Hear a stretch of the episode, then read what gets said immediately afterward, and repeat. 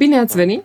Astăzi discutăm cu Raluca Anton, psiholog doctor și psihoterapeut format în terapie cognitiv-comportamentală și relațională, care promovează psihologia validată științific. Respectiv, astăzi vom vorbi despre cum am devenit cine suntem. Eu sunt Cristina Chiș, coach, trainer și cercetătoare a universului meu interior și astăzi cu Raluca o să căutăm să înțelegem mai bine cum am ajuns, ce se întâmplă în interiorul nostru, în universul ăsta nostru interior și cum a ajuns el să fie așa cum este.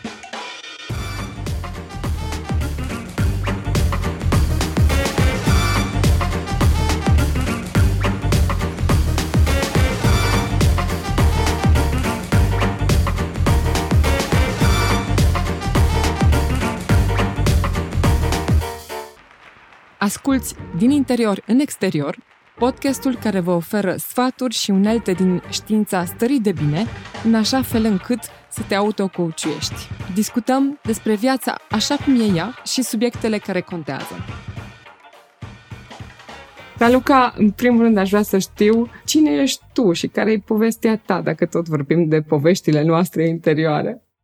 Bine te-am găsit, Cristina, mulțumesc tare mult pentru invitație.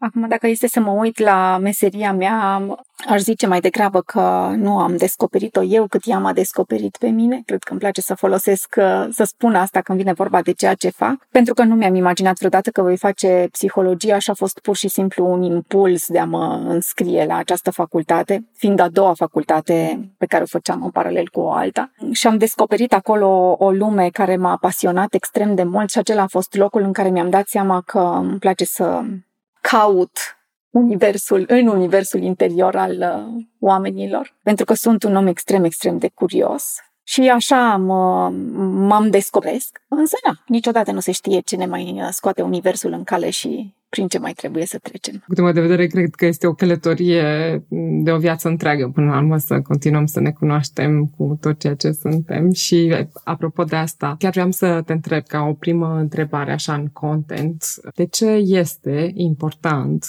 până la urmă să ne uităm la subiectul ăsta, așa nume cum am devenit cine suntem, care este povestea noastră de viață, de ce să facem asta.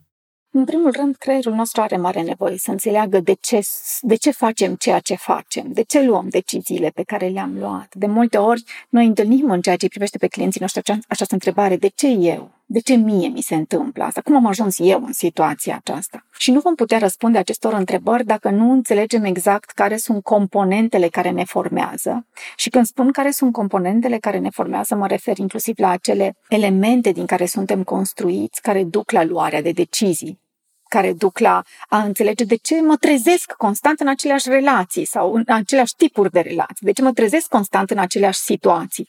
Nu voi ști ce să fac și nu voi ști cum pot să schimb lucrurile dacă nu mi înțeleg parcursul și dacă nu mi înțeleg istoria. Să nu merg mai departe de istoria mea de când m-am născut, cât istoria familiei din care eu vin, a poveștii care de fapt mă însoțește constant în toate deciziile și în toate momentele importante din, din viața mea, pentru că suntem mai mult decât vârsta pe care o avem. Și știu că va fi o întrebare complexă și nu avem neapărat timp să răspundem la asta, dar aș începe, poate, cum am devenit cine suntem? Poate cum începem această călătorie către noi înșine și, în primul rând, cred că un foarte bun exercițiu pentru a înțelege cum am devenit cine suntem, este să ne înțelegem, cum ziceam mai devreme, istoria familiei. Pentru că noi nu creștem într-un vid, noi creștem într-un context care ne oferă niște mesaje pe care noi le procesăm pe unele dintre ele explicit, adică pot să-mi spun, bunica mea îmi spunea constant că trebuie să am grijă atunci când uh, interacționez cu oamenii noi, dar pe multe dintre mesajele pe care noi le procesăm și le aducem în viața de zi cu zi sunt mesaje pe care creierul nostru le-a procesat într-o manieră, îi spunem în psihologie, implicită. Adică nu ne dăm seama că noi am procesat asta. Și atunci cum putem să le descoperim și pe acelea? Putem să le descoperim călătorind în experient, în povestea noastră de viață și uitându-ne la poate cine sunt bunicii mei, cine sunt părinții bunicilor mei, cât de departe pot să, pot să merg cu asta. Și apoi să mă uit puțin la structurile familiale, cum s-au format căsătoriile, relațiile, câți copii au fost, care au fost mesajele care s-au transmis dintr-o generație în alta. Pur și simplu așa cu deschidere și curiozitate să stau să mă uit la povestea vieții mele de dinainte ca eu să exist, pentru că noi spunem în psihologie că toate aceste mesaje călătoresc în timp. Tot, tot ceea ce uh, suntem noi acum este de fapt un rezultat al generațiilor anterioare și al mesajelor care au fost transmise și ale experiențelor. Suntem un rezultat al experiențelor oamenilor care au fost înaintea noastră. Numai dacă ne gândim la, nu știu, meseria pe care a avut-o străbunicul nostru, de exemplu cu ce s-a ocupat, cât de greu i-a fost, cât de dificil i-a fost să trăiască poate în al doilea război mondial. Ce s-a întâmplat cu familia lui atunci? Ce s-a întâmplat în urma unui astfel de eveniment traumatic? Pentru că, de exemplu, în ceea ce ne privește pe noi, în familia noastră, un mesaj puternic care s-a transmis și nu mi-am dat seama de asta decât sondând și mergând în trecut, căutând informații, este că este foarte greu să fii mamă E foarte greu pentru că străbunica mea a rămas singură cu opt copii în timpul celui de-al doilea război mondial, singură în sensul că străbunicul meu era prins cu o grămadă de lucruri în timpul războiului. Și um, ea a trebuit să, să se ocupe de copiii ăștia. Și mai mult decât atât, nu doar că a trebuit să se ocupe de copiii ăștia, patru din cei opt erau fete adolescente. Și era un sat care era invadat de către ruși care știm că nu sunt cei mai blânzi oameni. Și atunci, o mare presiune care a fost pusă pe această femeie a fost să aibă grijă de copii, dar să aibă grijă de fetele ei, pentru a putea să le protejeze de toate pericolele care veneau odată cu asta. Ei, și de aici, bunica mea este cea mai mică fată a străbunicii mele, care a, avea atunci, în timpul celui de-al doilea război mondial, 12-13 ani, când se întâmplau toate aceste lucruri, toate cele patru fete fiind foarte frumoase, Multe dintre mesajele care s-au transmis este că lumea e un loc periculos, că trebuie să fii foarte atent, că trebuie să, să, să te protejezi de foarte multe lucruri și apoi să-ți protejezi tot ceea ce înseamnă zona asta de feminitate. Toate aceste lucruri s-au transmis dintr-o generație în alta și au ajuns la mine într-un mod atât de interesant, pentru că străbunica mea spunea noi trebuie să fim puternici, trebuie să avem grijă de lucruri, trebuie să fim puternici. Și asta a ajuns la mine. Și știi cum mi-am dat seama de asta? Când am întrebat-o pe mama mea de ce mi-a pus numele pe care mi l-a pus, de ce mă cheamă Raluca. Pentru că găsisem într-un sertar al ei un săpun care se numea Raluca și îmi spunea că l-are de când era ea adolescentă și l-a cumpărat pentru că i s-a părut un nume de femeie puternică. Ce să vezi? Cumva, vezi că sunt așa multe lucruri la care nu ne-am gândit vreodată și cum toate mesajele astea, într-o manieră implicită, fără să le conștientizăm, călătoresc dintr-o generație în alta. Și ăsta e un prim exercițiu pe care putem să-l facem. Sigur că aici ne putem uita la hărțile familiei, la multe, multe lucruri putem să, să analizăm, dar aș începe această călătorie cu istoria locului emoțional din care eu vin. Foarte interesant și vin foarte multe întrebări în același timp acum. Una dintre ele este, și chiar spunea ea până la urmă, există partea asta de mesaj explicit și mesaj implicit, unele pe care le luăm conștient, care chiar ne dăm seama, ne aducem mai aminte de ele, poate chiar au fost integrate într-un mod conștient și partea asta implicită. Uh, și sunt curioasă, mă întreb pentru mine și probabil că ne întrebăm cu toții, cum aș putea eu să descoper care au fost mesajele implicite, de unde să le aflu, de unde să le iau până la urmă? Sau ce fire aș putea să încep să trag în așa fel încât să ajung să înțeleg care au fost și mesajele implicite. De cele mai multe ori ce știm despre cum funcționează mintea noastră este că în momentul în care începem să facem o astfel de călătorie, creierul nostru, pentru că funcționează pe conexiuni neuronale, va produce conținut. Adică în momentul în care eu încep să mă gândesc la experiența vieții mele, la relațiile pe care eu le-am avut, ceilalți le-au avut, începem să facem tot mai multe conexiuni în legătură cu trecutul nostru. E un exercițiu pe care îl, îl recomand de multe ori, doar stai și fă niște introspecții. Gândește, doar gândește, introspecție sună foarte o chestie din asta profundă, cine știe ce se întâmplă acolo, nu se întâmplă nimic, stai gândește-te doar. Reamintește diverse evenimente, diverse experiențe din povestea vieții tale și scrie pe foaie orice cuvânt îți trece prin minte. Absolut orice, un cuvânt, un concept, o propoziție, orice, fără să te gândești la topică, punctuație, cât de corect sună ceea ce scrii. Iar acest exercițiu se numește expressive writing, adică eu nu, nu, nu, nu se referă la a scrie expresiv, a scrie, a exp- scrie frumos un anumit conținut, ci se referă la a exprima în scris ceea ce mi se întâmplă, ceea ce trăiesc. Și apoi o să vedem că dacă facem acest exercițiu constant, vom descoperi niște tipare și vom descoperi niște cuvinte care se repetă, niște expresii care se repetă, pe care poate nu le-am conștientizat și nu mi-a fost atât de ușor să le să punem degetul pe ele. Și de aici aș putea să încep să trag acest fir a căutării mesajelor implicite pe care eu le-am dezvoltat sau le-am învățat de-a lungul timpului.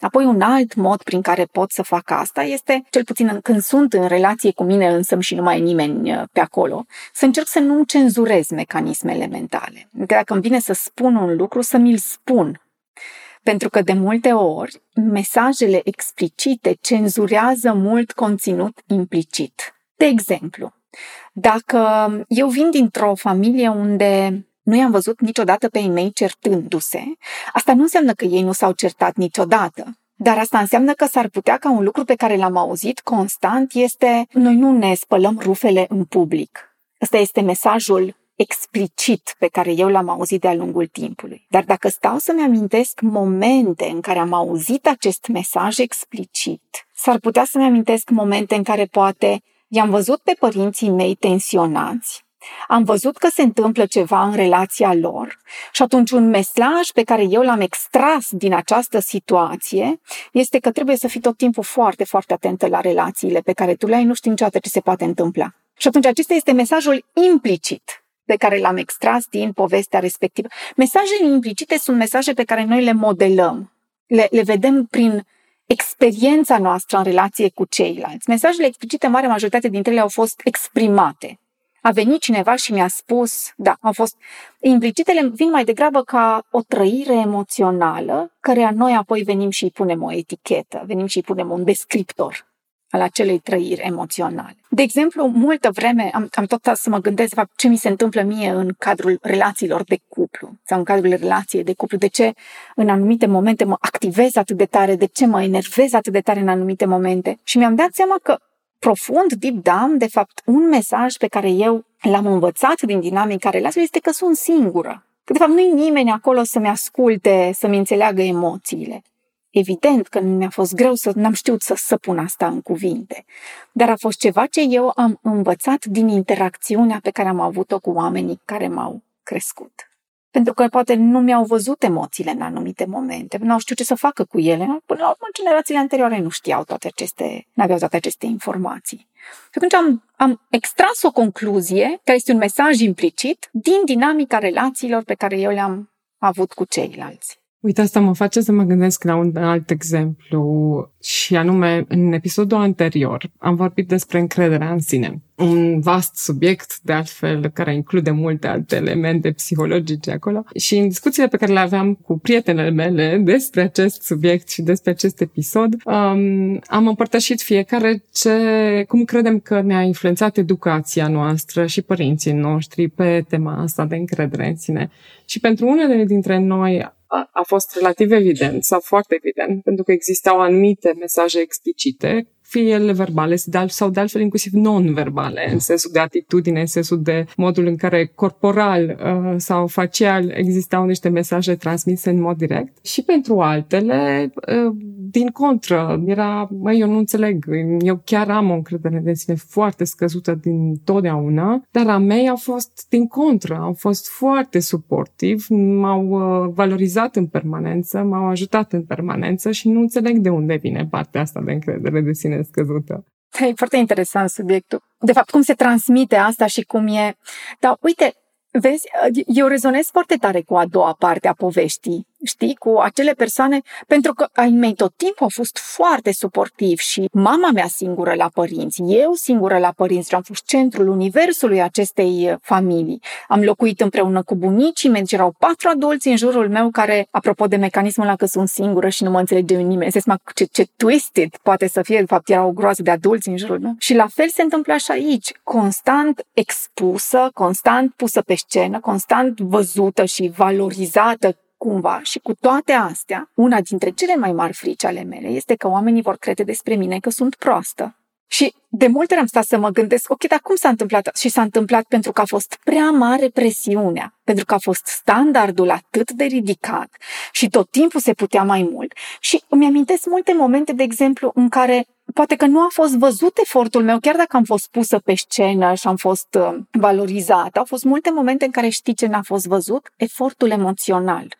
Deci oamenii au venit și mi-au valorizat prezența sau mi-au spus rezultatele, o, oh, extraordinar, ce minunat, dar n-au văzut cât de greu mi-a fost și cât de dificil mi-a fost din punct de vedere emoțional. Și atunci asta e de fapt un, un motor puternic acolo, că de fapt n-a fost nimeni să vină să-mi zică de unde și aia cu singurătatea, știi? N-a fost nimeni să-mi zică, îmi dau seama cât de dificil este pentru tine să fii expusă în felul ăsta. Sau să mă întrebe cineva, dar tu vrei? Ai vrea? E un moment potrivit pentru tine acum să faci asta? Și atunci, nefiind întrebată, nefiind chestionată, nefiind, tot timpul fiind standardul foarte sus, mereu era bătălia asta că mai trebuie încă un pic și mai trebuie încă un pic și nu niciodată destul, niciodată destul. Și sigur, oamenii din viața mea și-au dorit să facă numai bine, niciodată nu m-am gândit altfel. Dar asta nu înseamnă că noi nu am dezvoltat astfel de mecanisme. Exact. Sunt curioasă, uite, apropo de ce spuneai de standard, cine stabilește sau cine ne impune în mod poate inconștient genul ăsta de standarde? Pentru că, într-adevăr, uite, și eu mi-aduc aminte despre a mei că implicit nu mi-au setat niciodată un standard foarte ridicat, adică din contră. Aveau încredere în mine, îmi spuneau că e ok, că e foarte bine ceea ce fac. În schimb, am senzația că au fost foarte multe mesaje expli- implicite, pardon, și anume foarte mult legate de ei înșiși, adică standardele pe care și le stabileau lor, nu mie care m-au influențat mai mult decât ceea ce îmi spuneau ei explicit mie. Adică mi spuneau foarte bine, băi, 9, 10, super bine, bravo, e ok, don't do more. Uh, dar ceea ce își spuneau ei înșiși sau cum am tradus eu anumite emoții implicite pe care le-am văzut la ei, par, cel puțin asta este călătoria pe care o am și eu însumi, par să fi avut o influență mai mare. De ce? Pentru că comportamentul bate cuvântul. Întotdeauna partea noastră emoțională, aia care ne face să simțim emoții negative și pozitive, de unde simțim emoțiile negative, nu înțelege cuvintele nu, nu, nu pricepe ceea ce îi spunem. Înțelege mimică facială, postura corpului, poate înțelege un ton al vocii, poate înțelege în anumite momente când ei sunt îngrijorați în legătură cu statutul sau în legătură cu, nu știu, viața lor profesională și așa mai departe. Toate astea sunt procesate de către creierul nostru. Doar că creierul unui copil nu știe să le pună în categorii și să spună aceasta este viața părinților mei, aceasta este viața mea și pe mine ei mă încurajează. Totul este un amestec amestec și din punct de vedere emoțional, chiar totul este un amestec acolo. Și atunci, mai este încă ceva. Noi reprezentăm din punct de vedere emoțional oglinda alor noștri, pentru că avem acei neuroni oglindă, care ce fac? Nu fac decât să producă o replică a emoțiilor celorlalți. Deci eu degeaba mă întorc către copilul meu și zic, mama, dar ești minunată, ești extraordinar. Dacă eu mă întorc apoi către soțul meu și zic, mamă, deci am dat-o de gardă azi la serviciu și mi-a fost așa de greu și eu nu mai pot cu chestia asta, deci eu m-am săturat, pentru mine este prea... Copilul este constant expus la aceste reacții și le ia și le absorbe pe toate. Acum nu vreau să pun presiune pe niciun părinte, că știu că asta este, oricum parentingul acesta modern vine cu presiune pe, pe părinți. Dar nu putem controla lucrurile alea, nu suntem niște roboți, acum gata, mă inhib emoțional aici, mă duc dincolo și îmi exprim emoțiile, mă întorc chiar și aici. Am... Nu avem cum. Ăsta este contextul în care noi trăim. Știi ce ar fi fost minunat să știe alor noștri? părinții noștri, ai noștri, să, să producă o reparație după o ruptură emoțională. Știi? Adică să vină să spună, mă, îmi dau seama că, că, că n-a fost prea ușor pentru tine să vezi toate lucrurile astea și îmi pare rău. Și atunci, punând cuvinte mai multe și punând conținut emoțional, acolo îmi pare rău, nu aș fi vrut să vezi asta sau nu aș fi vrut să treci prin situația asta, atunci copilul deja are un alt conținut care poate să îl ajute să nu fie atât de simbiotic în relație cu părinții și să, să diferențieze, de fapt, ăsta sunt eu, Copilul nu poate să facă oricum asta decât înspre adolescență, că așa e structurat creierul, dar având acest uh, exercițiu, îi va fi mult mai ușor să separe, să separe lumile. Altfel, de multe ori, bătăliile pe care noi le ducem la vârsta adultă sunt bătăliile părinților noștri. Da, și asta am putea să și începem să vorbim despre transgenerațional, apropo de toate legăturile pe care le-am da. făcut înainte și cred că n-am terminat încă două ore. Dar, dar mă făcea să mă gândesc ceea ce spuneai tu apropo de relații și spuneai mai înainte inclusiv de nu i-am văzut niciodată pe mei certându-se sau invers, pentru că există și cazul invers și anume îi văd tot timpul certându-se pe mei. Și aici, și apropo de închis separat lucruri, n-aș fi vrut să vezi asta, auzisem, citisem pe undeva că este indicat de fapt să ai anumite tipuri sau dacă ai genul ăsta de discuții în fața copilului, dacă se întâmplă să fie cearta, e ok să o lași atâta timp cât copilul vede și împăcarea. Pentru că emoțional vorbind, dacă vezi doar cearta, ceea ce poate să se fie întâmplat la unii dintre noi, este foarte complicat de dus și respectiv mesajele implicite transmise, transmise acolo pot să fie foarte dure și foarte impactante, chiar, chiar traumatizante emoțional, din câte am înțeles. Dar aici tu să-mi spui că tu ești specialista.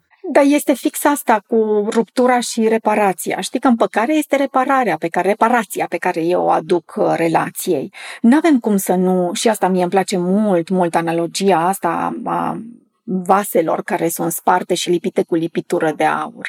Până la urmă asta ne transmit și ei. Nu ne putem aștepta să nu ne spargem emoțional niciodată, dar dacă lipim cioburile cu lipitură de aur, care este împăcarea în relații, de exemplu, vasul devine mult mai valoros decât a fost înainte. Și în terapie de cuplu, de exemplu, una dintre variabilele pe care noi o măsurăm în, în intervenția noastră este modul în care cei doi parteneri se împacă ce fac și, și studiile ne și arată asta, este una dintre cele mai importante variabile care prezic sănătatea relațională. Modul în care reușim să ne împăcăm și cum venim înapoi în spațiul relației noastre. Deci așa e. Împăcarea este extrem, extrem de importantă. Am înțeles. Și atunci, dacă tot am ajuns la subiectul ăsta, pentru că vorbeam de relația părinților și acum intrăm chiar în relațiile noastre, până la urmă, de parte, mă rog, relațiile amoroase. Sunt chiar curioasă, cum influențează modul în care noi am devenit ceea ce am devenit, prin tot ceea ce spuneai înainte, istoria,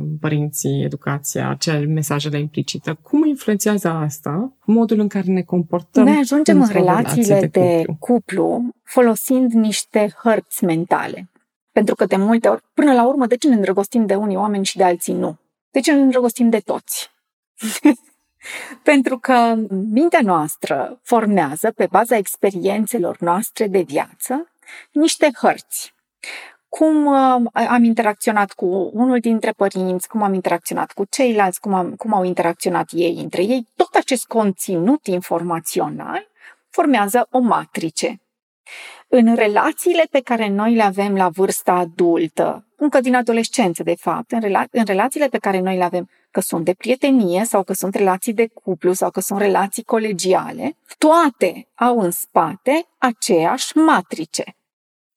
Tindem să fim atrași mai degrabă de oamenii care îndeplinesc anumite caracteristici ale unuia dintre părinți și apoi ce să vezi? Ne îndrăgostim de cele mai multe ori de acea persoană care are mecanismele de apărare diferite de ale noastre. În opoziție, da, ne îndrăgostim de ceva ce nu cunoaștem.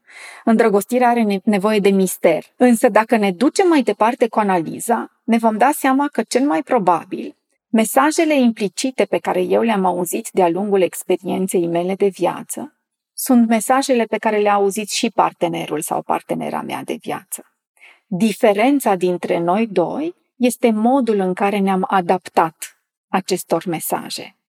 Într-un uh, workshop pentru cupluri la care am participat cu soțul meu, că în formarea sa în terapie de cuplu a trebuit să mergem cu cuplul nostru și, na, până la urmă, cum poți să lucrezi cu alte cupluri dacă n-ai lucrat la al tău? Și a fost foarte interesant și deși eram de, nu știu, 15 ani împreună sau ceva de genul acesta, ne-am, ne-am, am avut așa niște revelații unul despre celălalt. Și cea mai mare revelație a fost că, de fapt, amândoi avem același sentiment de singurătate în relația noastră cum eu mă simt singură și el se simte singur. Diferența este că atunci când eu mă simt singură, sunt vocală, sunt cinică, ironică, am tot felul de mecanisme pe care le-am învățat în relație cu oamenii cu care am crescut. Pe de altă parte, el se retrage. El nu zice nimic, nu spune nimic. Asta este ceea ce m-a atras acolo. Nu m-aș fi îndrăgostit niciodată de un partener care este cinic și ironic și sarcastic. Pentru că eu cunosc asta. Eu știu cum este să faci asta. Dar m-am îndrăgostit de cineva care este diferit ca mecanism de coping, ca mecanism de apărare. Și din păcate asta ne dă cu stângul în dreptul după ce trece îndrăgosteala dintr-o relație. Pentru că ajungem să ne gândim, știi cum zicem de multe ori, nu mai ești bărbatul de care m-am îndrăgostit. ești, ba da, e fix același, doar că n-am văzut unele lucruri, nu le-am luat în calcul pe unele dintre lucrurile respective. Și un alt lucru ce ne mai dăm seama este că cel mai probabil ne simțim răniți în relațiile de cuplu, cum ne-am simțit răniți în relație cu oamenii cu care noi am crescut. Dar aia e povestea noastră, nu e a partenerului meu. Nu el mă rănește, eu simt suferința asta. Și atunci, de asta cumva ajungem să ne îndrăgostim. Am un, un coleg care zice, mi-am dat seama că m-am îndrăgostit constant de aceeași femeie, doar că are ochi diferiți are ochi de o altă culoare. Pentru că este aceeași tipologie, aceeași tipologie. Dacă stăm să ne uităm unii dintre noi, mai ales dacă avem relații uh, mai multe la vârsta adultă, inclusiv fiz- fizic, seamănă partenerii sau partenerele între ei ca să nu mergem mai departe și să ne gândim la trăsături de caracter. Deci, până la urmă, ajungem să ne îndrăgostim, știu că sună așa psihanalitic că zic asta, dar ajungem să ne îndrăgostim de unul dintre părinții noștri. Mm. Și în același timp aici chiar um, este un subiect care m-a interesat, deci am și lucrat mult pe el. Din câte înțeleg, deocamdată, nu este neapărat un lucru rău în sine că facem asta, atâta timp cât este conștient și cât am lucrat pe noi în așa fel încât să nu mai există mecanismele la reflex pe care, care vin în mod uh, implicit. Deci nu e o problemă faptul că se întâmplă asta, ci ce facem cu ea sau ce facem cu modul în care ne îndrăgostim și respectiv cu comportamentele noastre, că până la urmă n-ai un, niciun control asupra ceea ce fac ceilalți, și doar asupra ta. Fix așa este. Noi zicem în terapie de cuplu Partenerul tău poartă toate darurile de creștere pentru tine.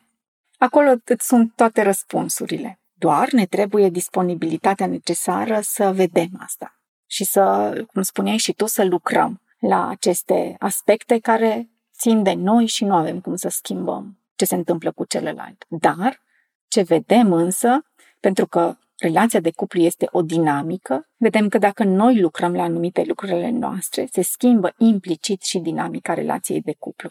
Și atunci, apropo de să facem așa buclă cu cum am început uh, discuția noastră, odată ce înțelegem cum am devenit cine suntem din perspectiva istoriei familiei din care noi venim, este acel moment în care alegem dacă transmitem mai departe aceleași mesaje sau luăm, o luăm într-o altă direcție. Și putem găsi acest răspuns în relațiile de cuplu de la vârsta adultă. Dacă vreau să transmit aceleași mesaje, dacă vreau să schimb ceva, ce vreau să adaug nou, oricum o parte din mesaje se vor transmite natural, pentru că avem și bagajul genetic, nu avem cum să ne facem că nu există dar putem alege, deja putem, cunoscând aceste lucruri, deja putem alege ce vrem să meargă mai departe și ce nu. Da, mare diferență între alegerea conștientă și inconștientă, până la urmă, în comportamentele pe care le avem, emoțiile pe care le simțim și reacțiile pe care le avem. Da. Și apropo de asta, apropo și de bucle și de faptul că ajungem spre final, sunt curioasă, uite, în mod evident ceea ce aud și respectiv ceea ce am făcut inclusiv eu, tu și probabil de toți terapeuții și coachii, știm că una dintre modalitățile prin care putem să desfacem toate aceste subiecte în noi înșine este prin terapie. Eu sunt curioasă dacă mai sunt și alte metode, în afară de terapie, sau lucruri pe care oamenii ar putea să le facă, fără ajutorul neapărat a unui terapeut, tocmai pe subiectele astea, așa, ca să avansăm în cunoașterea, desfacerea matricei de care povesteai. Sigur, terapia ajută pentru că ai în fața ta pe cineva care îți oglindește de fapt povestea și care îți vede matricea mult mai ușor. Pentru că asta facem în demersul terapeutic, ascultându-ne clienții, noi le vedem structura și nouă ne este mult mai clar pentru că nu suntem implicați emoțional. De asta, în momentul în care noi în rolul terapeutic simțim un atașament mult mai puternic față de un client, e musai să încercăm să ieșim din acel context pentru că s-ar putea ca perspectiva noastră să fie biasată. Deja mintea noastră să, să producă un amestec. Dar ce ne mai arată studiile apropo de asta este că Biblioterapia, de exemplu, este una dintre cele mai bune tehnici când vine vorba de a învăța lucruri despre noi și, sigur, studiul și cititul și avem acum atât de multe resurse în, în legătură cu asta. De asemenea, avem multe resurse când vine vorba de toată partea asta de cursuri online și găsim multe informații în, când vine vorba de a învăța să ne uităm la noi înșine, poate din perspectiva relațională, poate din perspectiva profesională, din perspectiva a călătoriei către noi înșine.